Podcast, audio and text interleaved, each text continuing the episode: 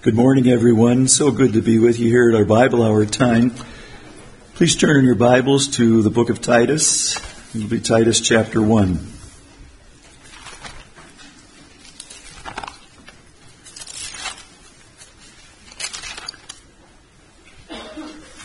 Sure thank Caleb and Micah for their distributing the outlines for today. And there's a larger outline as well for the entire book of Titus. And we're now at the third portion of this topic and task. So today we're looking at Titus chapter 1, verses 10 to the end of the chapter, and then the first verse of chapter 2 as well.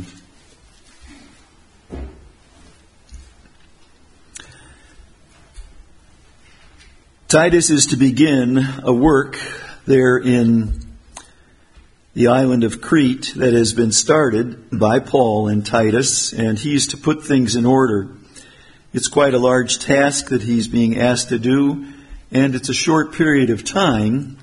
We might say it's 6 months, perhaps a little longer than that, because there's going to be a replacement for him.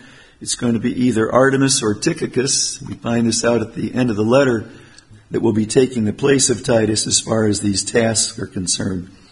What we have is a set of continued instructions in today's portion for elders and for Titus in the formidable ministry that's going to be facing them on this evangelized island of Crete. Titus has been asked to appoint elders in every city and every town as he was directed. 2 weeks ago, we had a thorough description of an elder's personal qualifications, both public and private. There were the negative traits, the positive traits of an elder.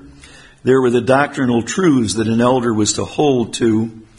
And there was holding the trustworthy word that was given as a responsibility to an elder.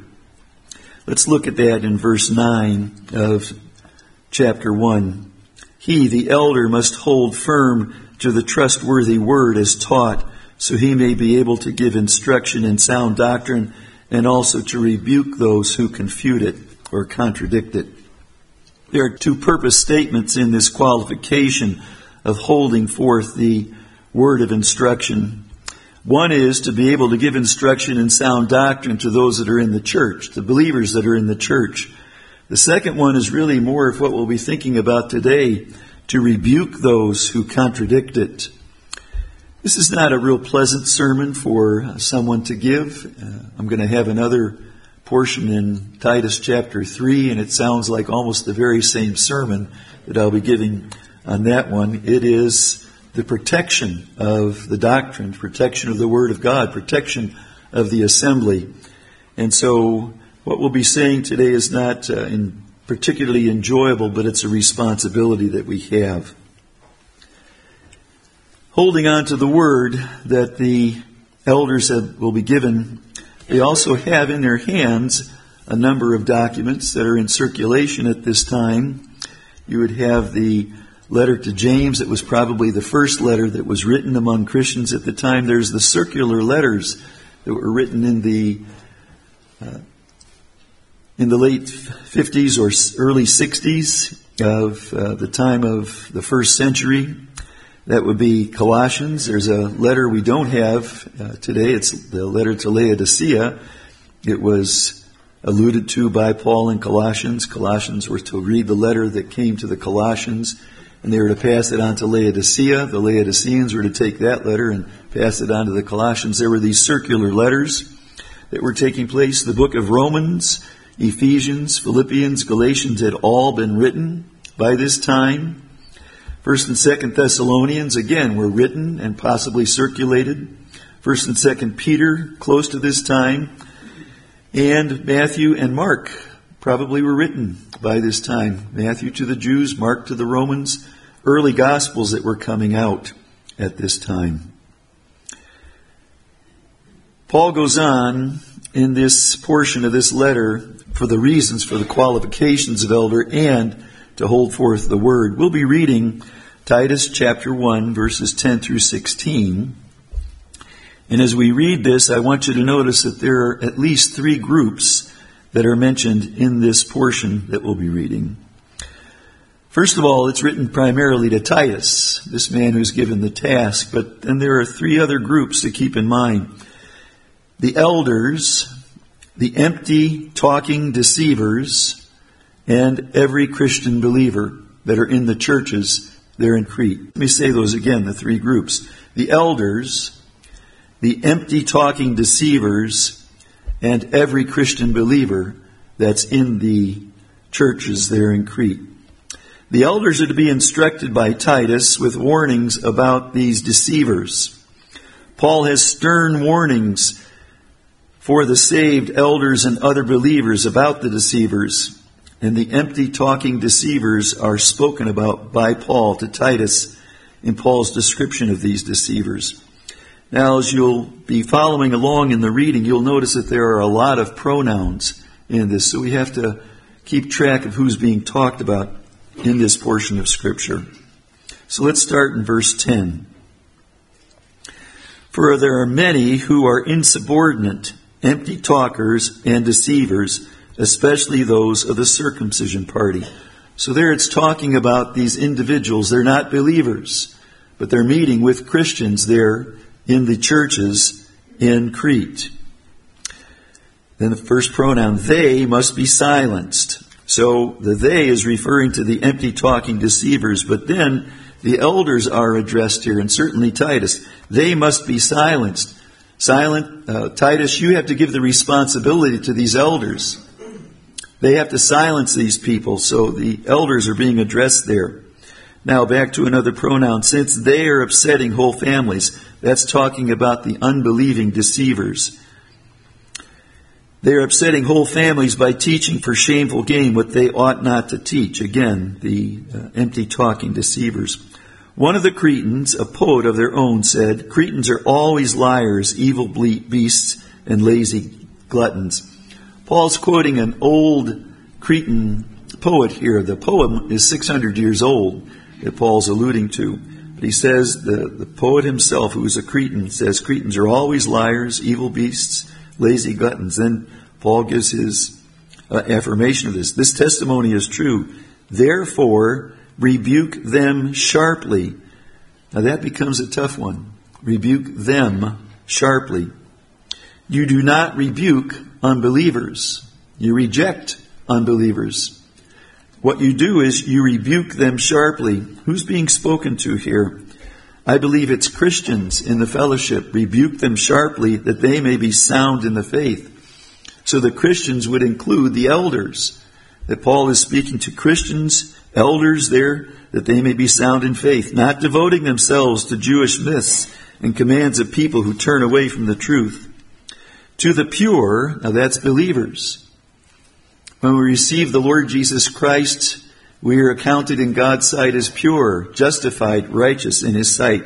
To the pure, all things are pure, but to the defiled and unbelieving, nothing is pure. That's talking about this group of deceivers that's there in the church. To the defiled, unbelieving, nothing is pure. Now, everything following this, in verse 16 is speaking about these unbelievers. Notice the frankness that Paul speaks with here.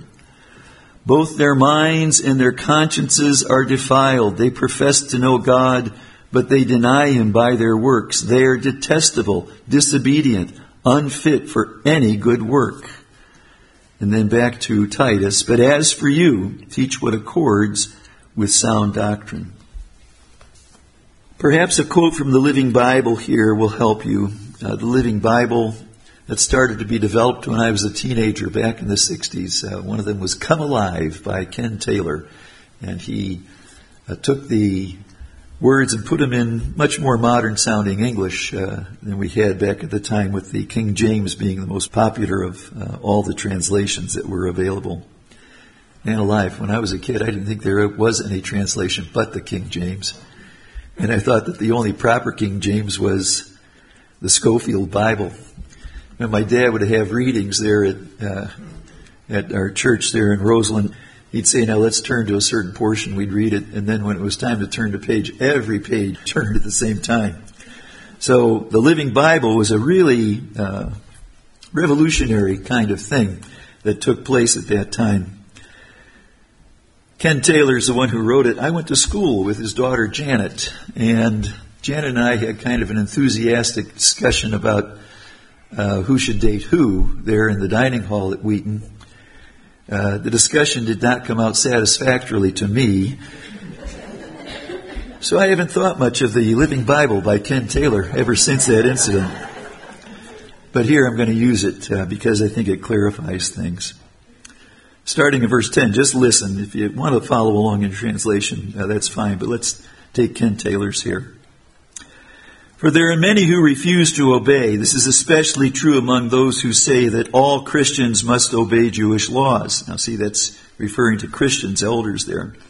This is foolish talk. It blinds people to the truth, and it must be stopped. Speaking to the elders again, has to be stopped. Already whole families have been turned away from the grace of God. Such teachers, the empty talkers, are only after your money. One of their own men, a prophet of Crete, has said about them, "These men of Crete are all liars. They're like lazy animals, living only to satisfy their stomachs." And this is true.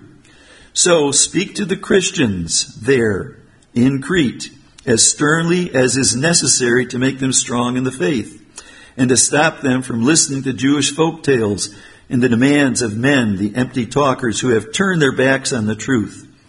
A person who is pure in heart sees goodness and purity in everything. That's talking about the Christians. But a person whose heart is evil and untrusting finds everything evil. For his mind is dirty and rebellious. His heart colors all that he sees. Such persons claim they know God, but from seeing the way they act, one knows they don't. They are rotten, disobedient, worthless so far as any good thing is concerned. Really quite stark and remarkable language by Paul as he instructs Titus, and as Titus then gives his instruction to those that are there in Crete. I do want to point out the portion that says here at the very end of verse 16, it's the first introduction of good works.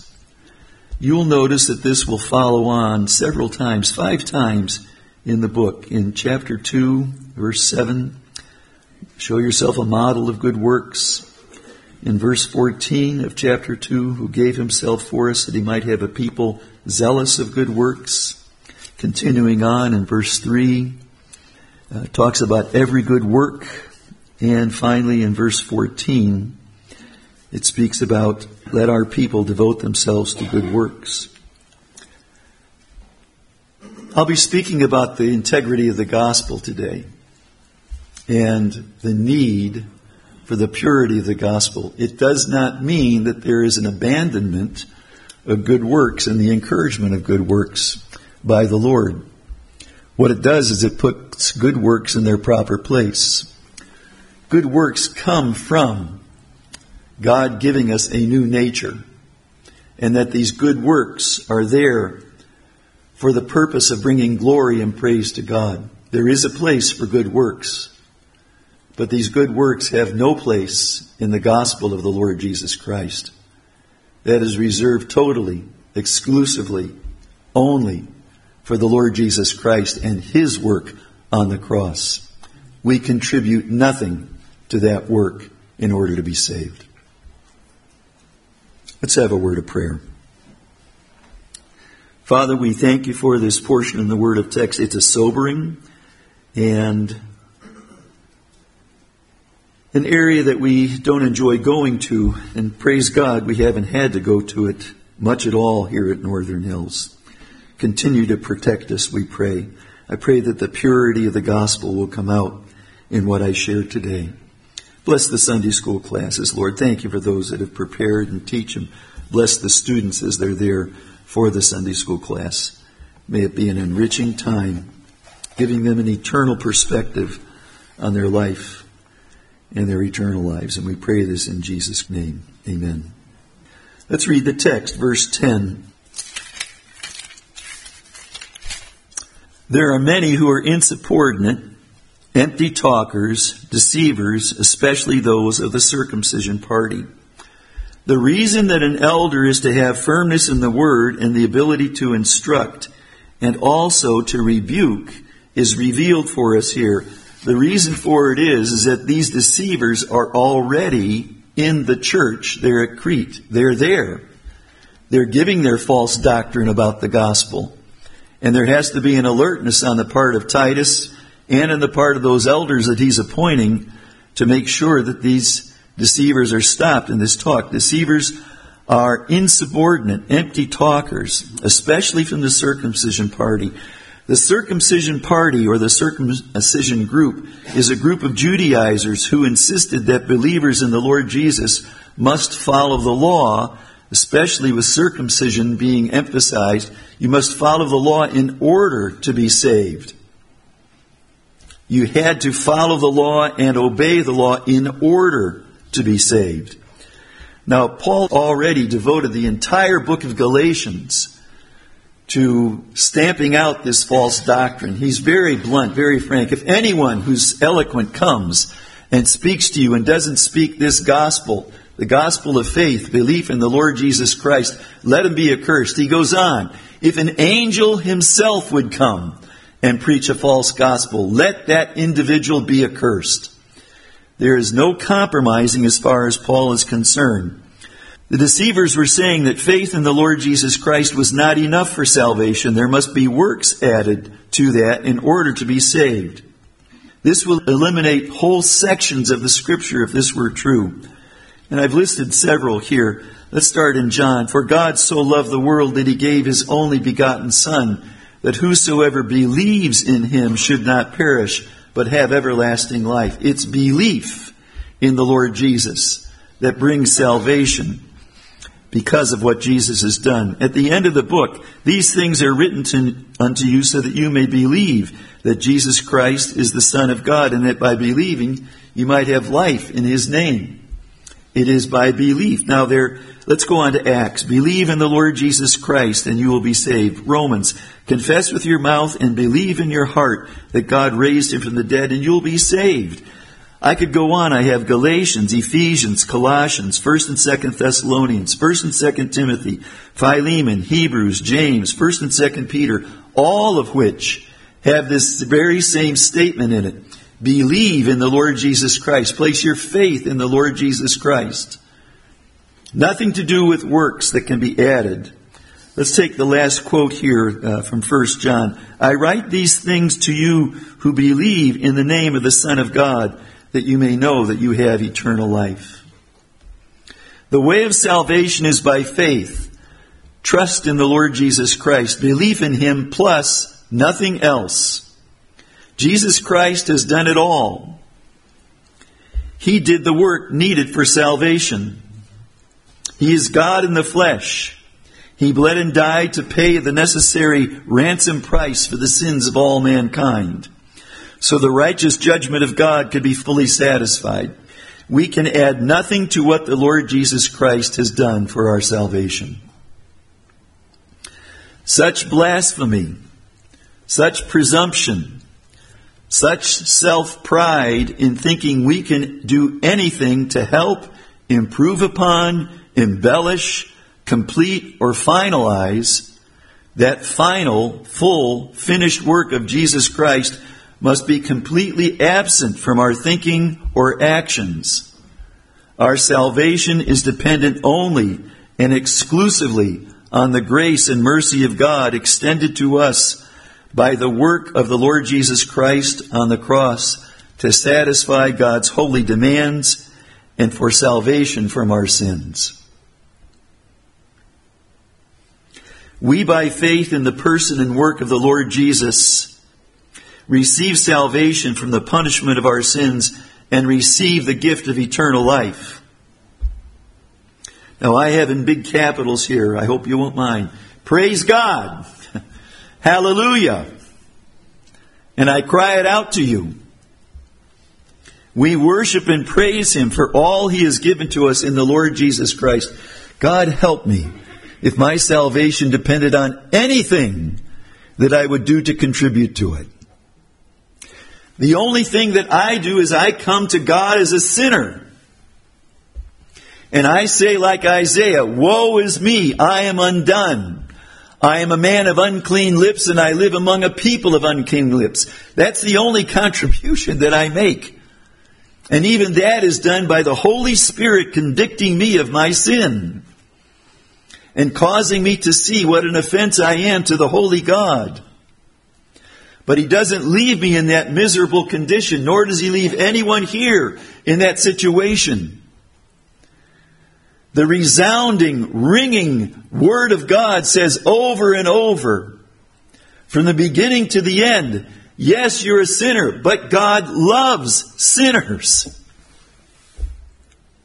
And this morning I say in absolute affirmation to you today, God loves you.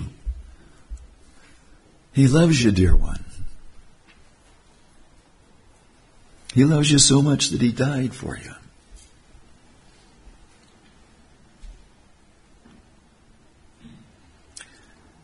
And there is nothing to be added to the simplicity of the gospel other than to believe in the Lord Jesus Christ.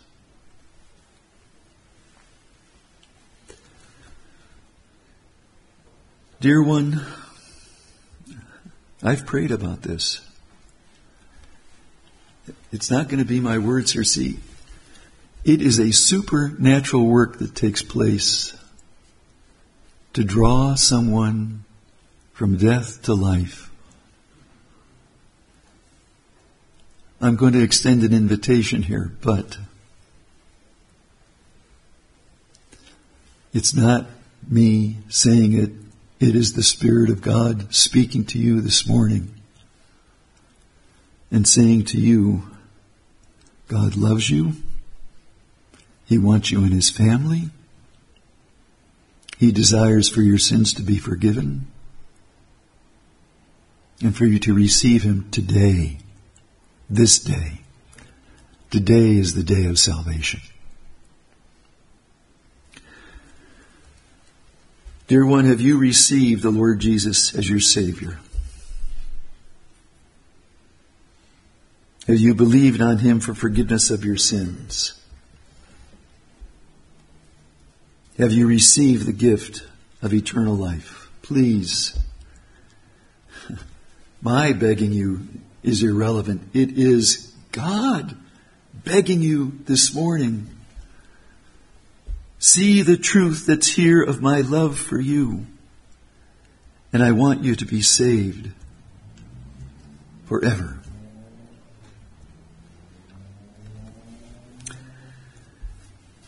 Let this be clear in our gospel preaching here at the assembly, in our preaching and teaching of the doctrine of salvation at the assembly. God deliver us from anything else other than the pure gospel of grace through faith in the Lord Jesus Christ. Paul now directs Titus that all such false teachers, empty talkers, deceivers must be silenced. What a directive from Paul to Titus.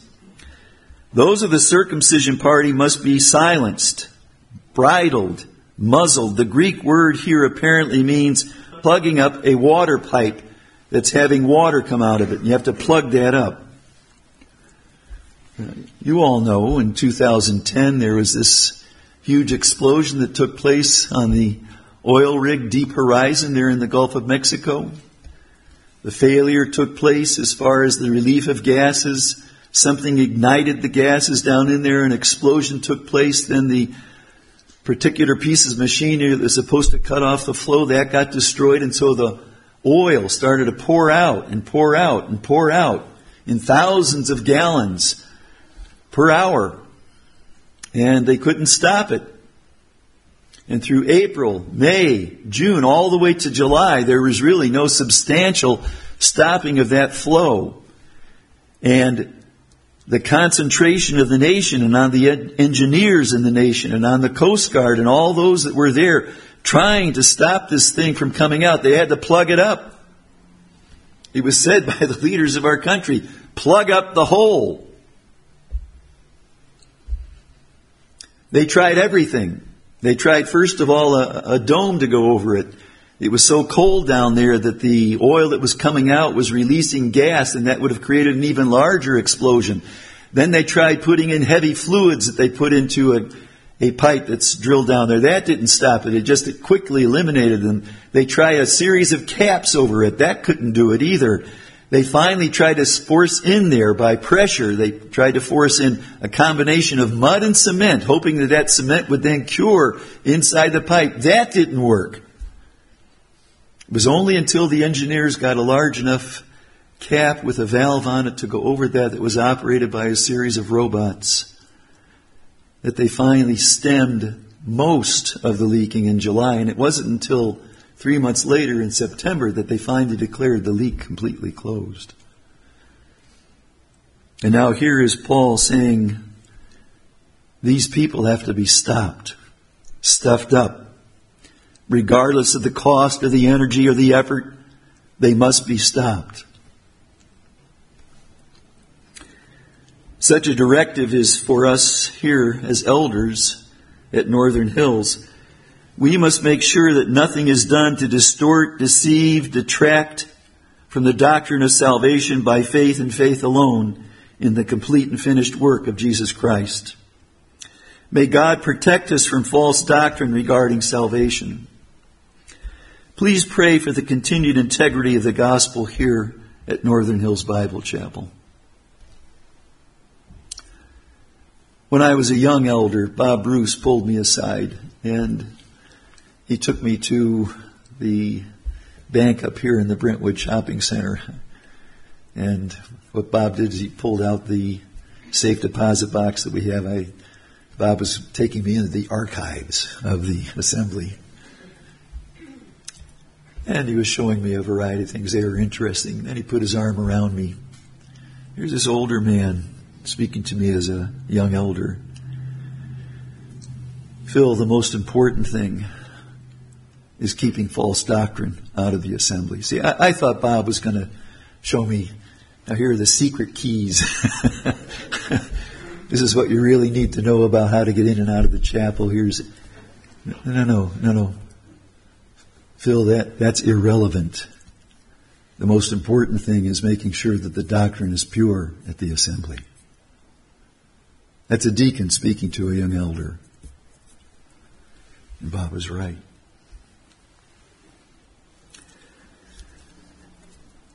Please pray for the continued integrity of the gospel ministry. If by some means a false gospel should start to enter into the assembly, please pray that the elders would act directly and decisively to silence those who would attempt to add or take away something from the gospel of salvation by faith in Jesus Christ. Pray more thoroughly that such action would never be needed here at the chapel. There are other areas of practice, tradition, habit, over which there are legitimate disagreements, discussions, and need for accommodation of believers to believers. Please pray for discernment on the part of the elders to wisely make decisions that are loving, caring, thoughtful, helpful, kind, generous, sensitive, and compassionate for those here and for those areas of assembly life. These insubordinate, empty-talking believers were distressing whole families. It says it quite plainly there in verse 11 that they're distressing whole families. Whole families are being put under the bondage of law in connection with the false doctrine of salvation. Here's how it goes. They come in and they affect these families, and now these are the questions that start to come up. Am I really good enough to be saved? I'm not good enough. I'm so bad, I must do something to merit my salvation. I've got to do something to make myself better in God's sight. God could never love a sinner as sinful as me, so I've got to get some credit with God. I've got to get cred. And that kind of infectious, awful, perverse doctrine comes in. Instead of the pure working of the Holy Spirit to convict you of your sin, you think in yourself, somehow I've got to make myself good enough for God. No! We're sinful enough just as we are. Please don't add your pride into it. You cannot add anything to the plan of salvation. Instead of the grace which God extends, entire families are infected with the wrong view of God there in Crete. They don't know about His love, His grace, His mercy, and His salvation in the pure sense. Now, it's tough to come up with devotional thoughts out of a little book like this for Christian behavior, but here's a devotional thought for you. Satan does attack families. False doctrine is one of his methods. This is why the integrity of an elder's family life is so important to his qualifications. So, I can speak to the elders, but really, young men, young fathers, and young mothers, I speak very directly to you this morning. I'll speak to the fathers in particular. Dear fathers in the fellowship, let's lovingly protect the spiritual life of our families. Please allow our children to see the delight God the Father has in them by letting our children see the delight we have in our children. Don't let the distorted view of a judgmental, impatient, never to be pleased or satisfied Heavenly Father be in the minds of our children because of our, and then I say in boldness, because of my judgmental, impatient, never to be pleased, or dissatisfied behavior, attitudes, or actions toward my children or toward your children.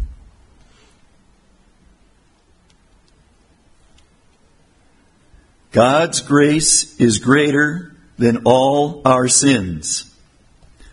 Let our children know that God commended His love toward us in that while we were yet sinners, Christ died for us. Let them know of the full sufficiency of the blood of Jesus Christ to forgive all of our sins. And let them be assured that they have a heavenly Father who delights in them.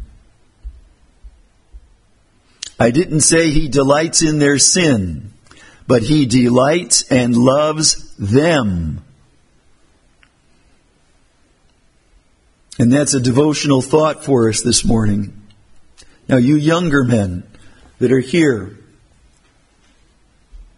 make sure that gets communicated to the children that God's entrusted to you of a loving Heavenly Father. Let's pause just for a word of prayer. The message will go on. Dear God, our Father, protect our families at Northern Hills. You know what need we have of having our families protected.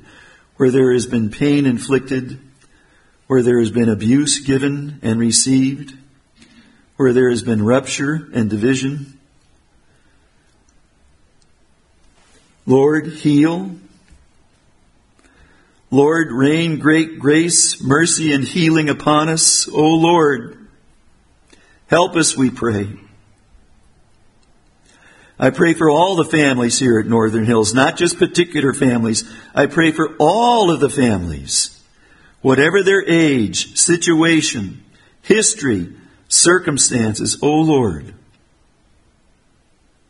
heal, help, restore. We pray in Jesus' name. Amen.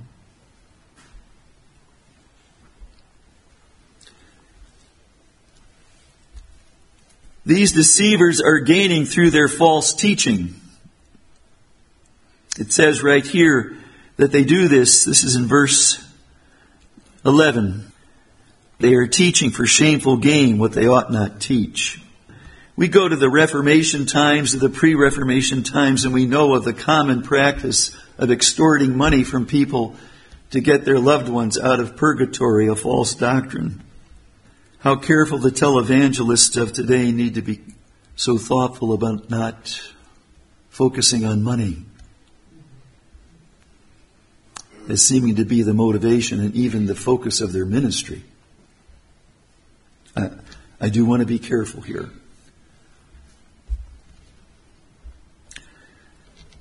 How blessed we are at the assembly to have a group of people prepared and gifted to teach the Word without the expectation of financial remuneration, getting paid. It is a blessing we have as a group. It is the institutional removal of this temptation to teach for the sake of shameful gain. How I praise God for the generosity of the assembly over the 5 decades that I've been in fellowship here and sharing with those who are living by faith. I have personal experience with this. My mother-in-law, she never asked for a dime. The Lord sustained her. She lived by faith. Bob Clark, an individual that I looked up to so very much in the early years. Bob never asked for a dime from any of the assemblies that he was associated with. He lived by faith. My son, he's not asking for anything from anyone. He's depending on God by faith. And praise God, the assembly has been generous in their support of such workers over the years. How I thank the Lord for that. May that testimony and that practice continue among us. But as far as the weekly ministry is concerned, how I thank the Lord. None of the men that come up here and minister are getting paid. And it helps guarantee that there's no shameful gain being gotten by anyone here because of the ministry that takes place week to week. I do want to be careful here.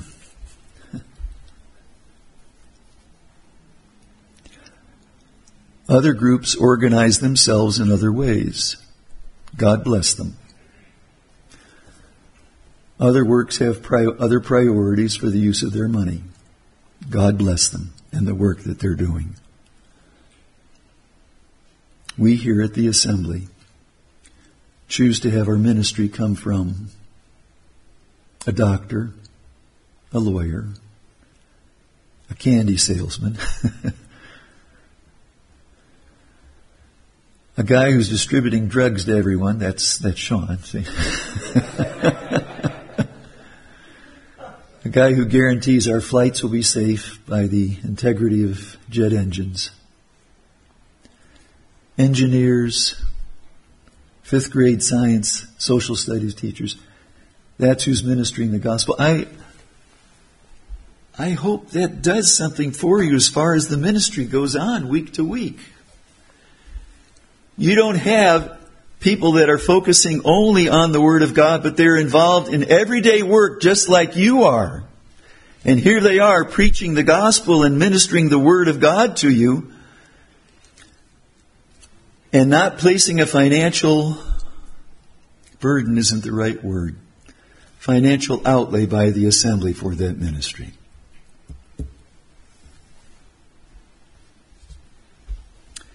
Joe Perriell said it to me perhaps a few months ago. We were having breakfast, and he said, you know, one of the great things about the assemblies, they don't pay anybody.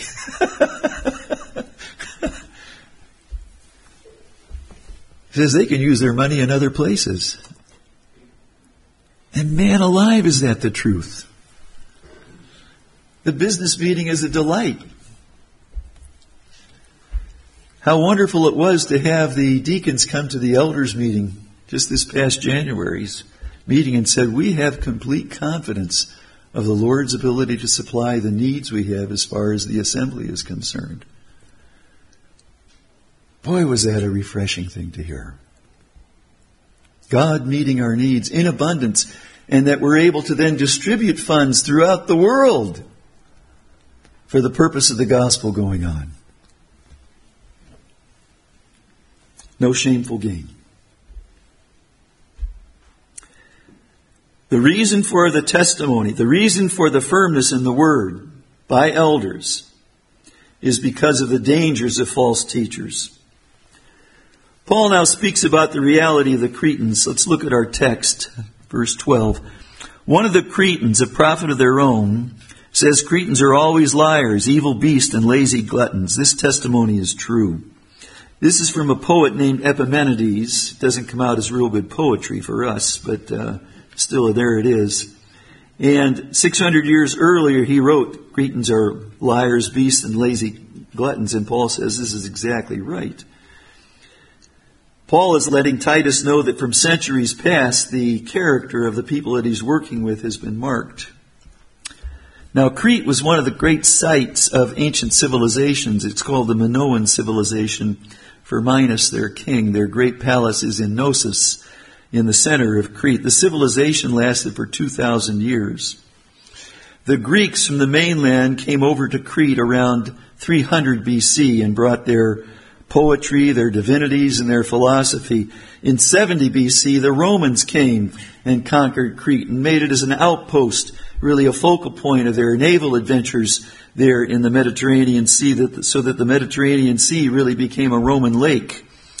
And then around 60-65 AD comes the gospel of Jesus Christ. It may have come earlier. There were in the day of Pentecost Cretans that were there and heard the gospel that was preached by Peter that day. So the gospel may have gone there, but certainly full-flown effort by Paul and Titus comes along around 60 to 65 AD. And this is what John Phillips writes.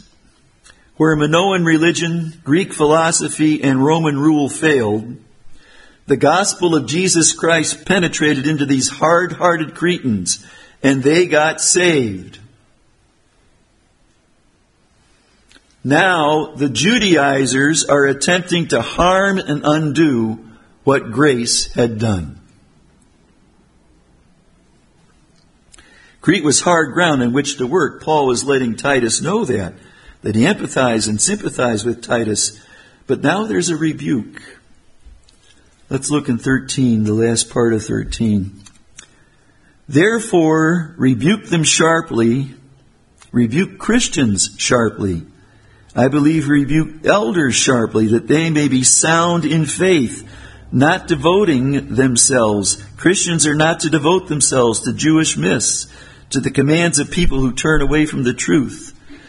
To the pure, all things are pure. I've tried very hard as I prepared this message to reshape, soften, restate what Paul plainly says here. Rebuke them sharply. He's certainly not talking about rebuking unbelieving, obstinate, false teachers. He's talking about rebuking, warning, reprimanding those Christians that were there, including the elders. From different versions we get this: reprimand them sharply, reprimand them severely, warn them sternly. You just can't get away from the bluntness of Paul in his words to Titus to give to the Christians in the various towns of that island. Now, we can be charitable and say that Paul knew the kind of culture that Titus was dealing with, how difficult Cretans were to deal with. But it is the duty of the elders. Elders are to be sound in faith, know the Scripture, study the Word, learn the doctrine, and live the faith before your family and in the fellowship and in the world. It is certainly the Christians in the churches there in Crete that were being rebuked sharply. There is no softening this reprimanding or rebuke. And on the authority of the Word of God, I want to make that same charge to us today. Now let me give a little personal illustration, if I may. Heather and I moved here in 1973 from the Chicago area. The elders, and particularly Jim Adams, saw a ripe couple for youth work here at the assembly. And so we had no kids. We had done some youth work up in the Chicago area, and so we were put in charge of the youth group. And man alive, we had just a great time. It really was a wonderful time. We had canoeing outings on the Little Miami River. We had overnights. We had campouts. We had all kinds of weekly activities here at the chapel for the kids. We went down to Kentucky to watch the outdoor plays. It was just a great time. And a couple of years went along. And so the elders invited me to a breakfast meal. And so there I was at this hotel restaurant. And there are these five guys and me. And they said to me, Phil, thanks for the work you've been doing with youth work. What we want to do is we want to encourage you as far as your speaking ministry at the assembly is concerned. Well, you guys, I know how to put youth work together. You know, I know how to get the kids going. I know how to get the food and all of that. But as far as speaking, I'm not prepared. I haven't studied the Word real deeply. I'm just not ready to do that. And I can still remember an elder had a coffee cup in his hand. He put it down with a bang on his saucer, and he looked directly across me at the table. Well, brother, then get it.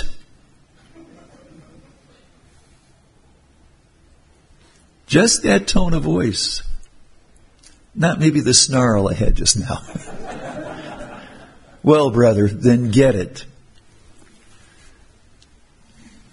Don't tell us about your shortcomings. Get to work. Get in the Word of God. Start to learn.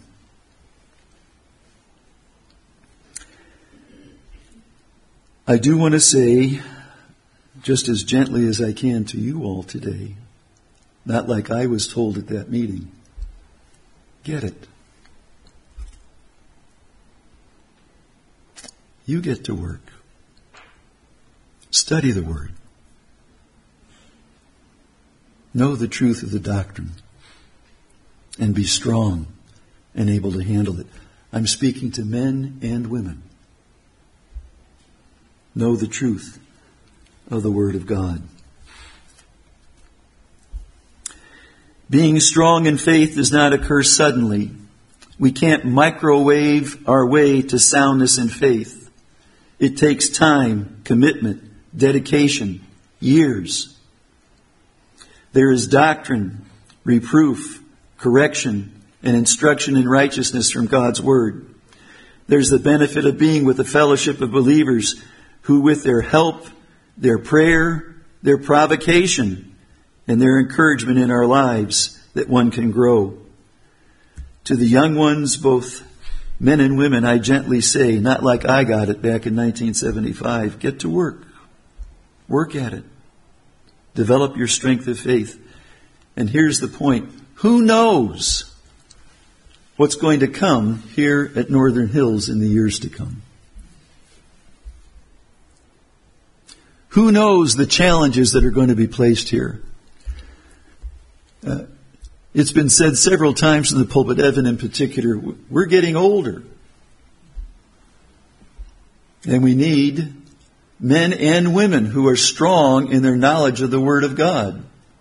We need future leaders here at the assembly. And you come to that place by working at it now, studying now, getting the Word of God in your heart and mind now, and in the actions of your life, and in the ministry here at the assembly.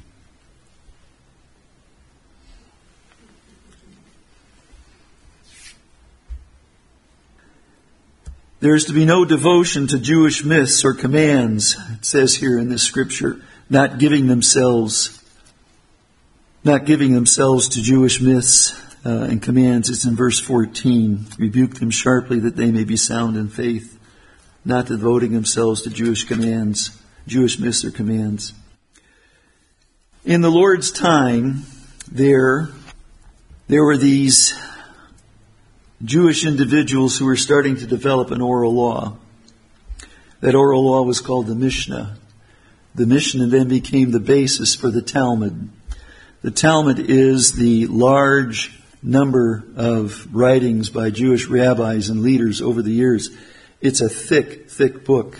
And the Talmud today is studied more than the Scripture itself by those in the Jewish faith. You can hear the Lord saying it. He says, you've heard that it's been said, but I say unto you. He says, this is what you've heard, people say. Here's the truth of the matter. In Matthew 15, he says, "Why do you break the commandment of God for the sake of your tradition?" The traditions, even in the Lord's time, were starting to develop. "For the sake of the tradition, you've made void the word of God, you hypocrites." He speaks in Matthew 23, 7 times, "Woe to you, scribes and Pharisees, you blind guides, you hypocrites, you serpents, you brood of vipers." The Lord is saying to them, "You tithe mint and dill and cumin and have neglected the weightier matters of the law, justice, mercy, and faithfulness. You blind guides, you strain at a gnat and swallow a camel." This is what Paul's talking about is happening here in Crete. These verbal and oral and written traditions that are coming down to the people, they are being infected by people that are Judaizers, that these things are more important than the Word of God. And the Lord spared nothing in speaking about this in His own ministry. And He's encouraging Titus, do the same thing. Stop this.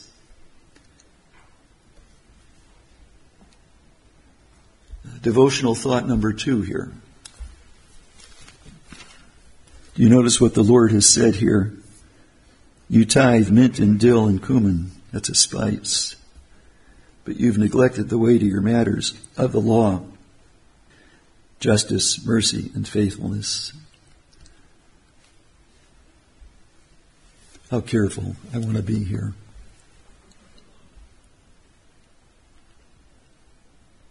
We live in a time, we live in a nation where the issues of justice, mercy, and faithfulness are neglected for other things that are far less important.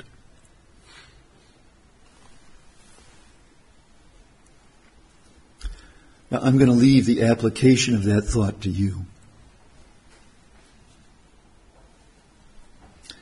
Phil, we're on a sinking ship. What are you trying to get me to do? Rearrange the deck chairs on the Titanic as we go down? You can read the scripture. You know that we're headed for judgment. Yeah, we are in a sinking ship. And let's make sure we get people into the lifeboats before it's gone.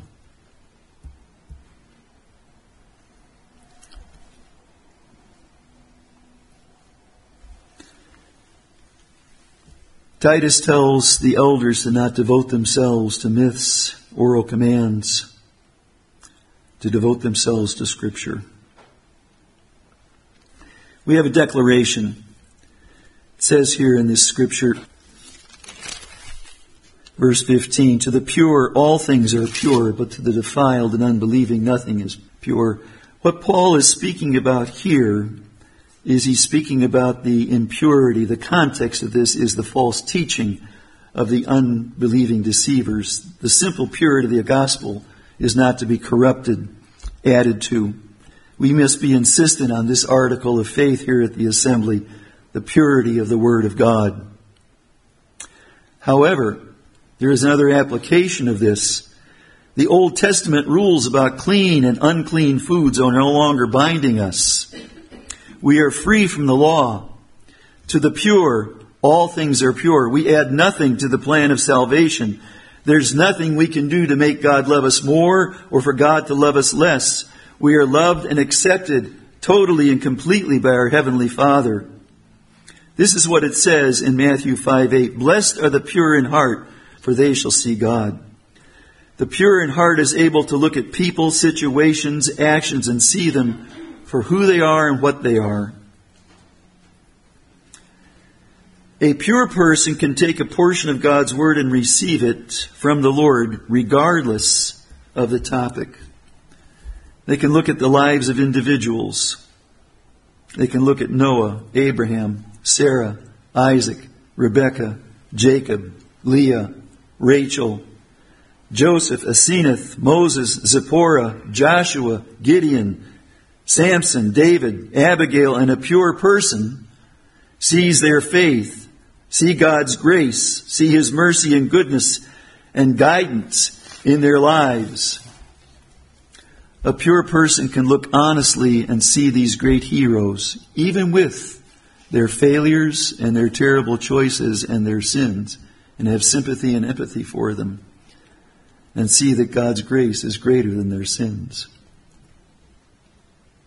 The defiled person looks at these people in Scripture and sees a drunk, an adulterer, a nag, a man who's a slave to his appetite, a schemer, a supplanter, a victim, a deceiver, a pagan, a murderer, an ethnic cleanser, a coward, a braggart, a person with abnormal sexual desire, and a fool in marriage. A defiled person will dwell on these aspects of character and conduct and not see God's salvation is greater than their sin. A defiled person will expand on the failure and sin of others, not having understanding or care or interest in that person, only in exploiting their sin for their own perverted purposes. A pure person can discuss any topic, whether it be sexual intimacy, finances, health, relationships, integrity, stress, without that conversation turning into titillation, theft, accusation, judgment, indifference, thoughtlessness, or impure responses. The Scripture does this with all of the people mentioned in Hebrews 11. It's called the Hall of Faith.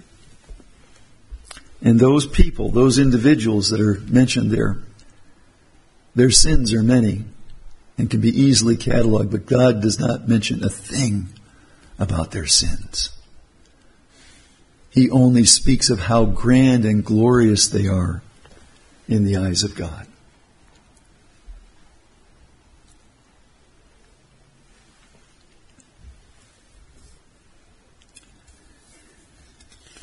Does this mean that we can't have relationships with people, even here in the assembly, who may have difficulty as far as doctrine is concerned, or particular area of doctrine? Of course not. Jesus is a friend to us all, and so should we be. There is a word of caution we have to have. We need to be armed as we have relationships with deliberate unbelievers. Please be in regular prayer for the assembly, for the elders. May it be that God will keep us from such deceivers and such false doctrine. If the time comes when action is needed by the elders in regard to such deceivers that might come into our midst here, please pray that we'll have the courage and the strength to act. Thank you for your prayers. Years ago, we had a man here at the assembly. I only met him a few times. When I say years ago, 60 years ago. His wife faithfully came to the assembly, but this dear man was convinced of the universal quality of God to save everyone, regardless of whether they made a profession of faith, received the Lord Jesus. So the elders drew this man aside, what he was doing. There were pews in the assembly back then. And he would tuck into the place where the hymn books were tracts, literature that had this false doctrine. And they very gently, very lovingly said, "Walter, you can't do that any longer. Don't bring this literature here. You're welcome. The literature is not." He persisted. And finally it had to be said to him, "You're no longer welcome here. You continue to speak and distribute this false doctrine." The elders acted lovingly, but decisively, to make sure the doctrine of salvation retained its purity. Please pray here at Northern Hills that we'll continue to have the truth of the Word of God preached, especially in connection with salvation. Thanks for listening to this portion of Scripture. When you get down to it at this point, it's not real pleasant, but it's needed. Paul thought it was needed by Titus. Let's pray. Father, thank you for the patience of the folks here to listen. We ask your blessing upon them. Keep us safe as we go home. Dear Lord, preserve the integrity of the Word of God and of the Gospel here at Northern Hills. We pray this in Jesus' name. Amen.